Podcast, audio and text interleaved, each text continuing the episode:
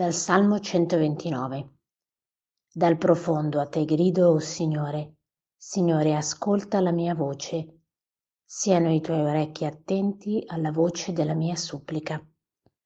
Se consideri le colpe, Signore, Signore, chi ti può resistere? Ma con te è il perdono e avremo il tuo timore. Io spero, Signore, spera l'anima mia, attendo la sua parola. L'anima mia è rivolta al Signore, più che le sentinelle all'aurora. Israele attenda il Signore, perché con il Signore è la misericordia, e grande con lui la redenzione. Egli redimerà Israele da tutte le sue colpe. Proviamo oggi a lasciarci guidare da questo Salmo 129 per la nostra preghiera. Eh, come sempre, giusto qualche spunto per aprire il nostro cuore al Signore. Il Salmo inizia dicendo dal profondo. Ecco, che cos'è questo profondo? È l'intimità del mio cuore, mm, il punto dove diremmo ci sono solo io e Dio, eh, il tempio sacro del mio essere con Dio, eh, la profondità della mia coscienza, Ecco, tutti questi sono sinonimi per indicare un po' la stessa realtà. Ecco, Dio non lo troviamo mm, nella superficialità, nell'esteriorità, nelle apparenze, perché Dio abita in un luogo profondo eh, nel quale io mi devo mm, recare intenzionalmente, mm, cioè non, non è solo così una cosa naturale. Ecco, il Salmo eh, sembra quasi indicare che c'è un movimento eh, per andare nel profondo dal quale, quindi dal profondo, eh, esce, emerge poi questo grido mh, mm, al Signore. Ovviamente non possiamo proprio fare un'esegesi parola per parola, però è molto interessante, no? Ecco, dal profondo, da questo luogo di intimità profonda con il Signore, esce un grido, Ecco, il grido non è qui inteso come un, un urlo, magari un urlo arrabbiato oppure spaventato, eh, ecco, non è eh, quello che normalmente il, il, gridare lo associamo un po' a una connotazione negativa. Qui invece è eh, un, un grido che esprime una invocazione, un'implorazione eh, lo dice proprio il proseguio del Salmo, affinché il Signore ascolti la supplica, ascolti questa accorata richiesta.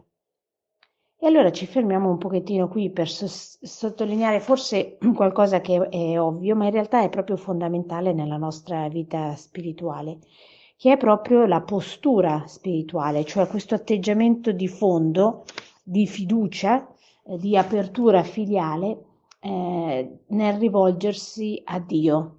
Eh, l'abbiamo detto tante volte, l'abbiamo ripetuto, ecco, questo è proprio il dinamismo eh, della fede. Io so chi sono, un figlio, una figlia amata, e so che eh, chi c'è eh, dall'altra parte, un Dio che, che mi ama e che mi ascolta. Quindi sia quando magari iniziamo la nostra preghiera o quando siamo in un momento di crisi, in un momento di difficoltà, in un momento di aridità, in un momento di deserto, ecco, sempre è fondamentale fermarsi e riposizionarsi. Anche solo un secondo, però appunto prendere coscienza con chi sono io e chi è Dio e chi sono io davanti a Dio. Ecco, questo è un primo messaggio molto profondo di questo salmo. E la seconda, eh, che è proprio anche un po' una conseguenza eh, di, di tutto questo, è la consapevolezza del modo in cui Dio mi guarda. Il Salmo, nella seconda parte, eh, esprime no? proprio questa consapevolezza quando dice eh, se consideri le colpe, Signore, chi potrà, la traduzione prima diceva chi potrà sussistere, ecco qui dice invece chi ti può resistere ma con te è il perdono. Ecco, la nostra eh, autocoscienza ci può, toglie no? un po' da ogni mm, presunzione, merito, arroganza, eh, senso del dovuto rispetto no, alla nostra esistenza, ma ci toglie anche dall'opposto, cioè da una comprensione di noi stessi che magari si fermerebbe all'accusa dei nostri peccati, schiacciati proprio dalla mancanza della svalutazione di noi stessi, che potrebbe anche farci escludere dalla grazia. Invece questa autocoscienza sa che se dovesse il Signore considerare le nostre colpe saremmo spacciati, ma con te è il perdono. Allora il saperci peccatori ci mantiene nell'umiltà e eh, nella relazione però con Dio, quindi non, non nell'esclusione dalla relazione con Dio. Quindi è importante non commettere quel peccato di orgoglio ancora più grande che sarebbe quello di pensare che Dio non può amarmi per quello che ho fatto, che ho combinato. Ecco, eh, Dio è più grande di tutto e di tutto il suo amore è sempre gratuito e, e comunque immeritato, anche quando, eh, tra virgolette, ci comportiamo bene, non è che meritiamo eh, l'amore di Dio, è sempre un dono oh, gratuito. E con il Signore è la misericordia e la redenzione, come dice bene questo, questo salmo. Allora oggi, in questo secondo venerdì di Quaresima, eh, possiamo proprio pensare a questa realtà di questo amore di Dio gratuito e immeritato che mi raggiunge nel profondo del mio cuore, del mio essere. E allora ci possiamo cre- chiedere, ma io ci credo eh, che appunto Dio mi ascolta, che è interessato a me? Ci credo in questo e soprattutto vivo in questo?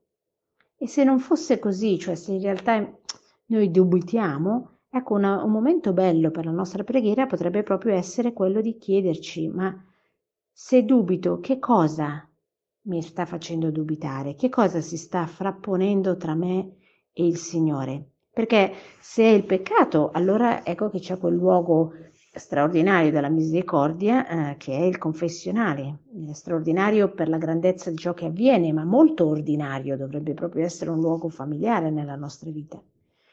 Ma se invece non è il peccato, ecco che cosa c'è? Chiediamo al Signore veramente questa luce di aiutarci a guardare eh, a noi stessi attraverso il suo sguardo e di lasciare che questo suo sguardo si posi su di noi e ci riveli di più sia di noi stessi che di Lui.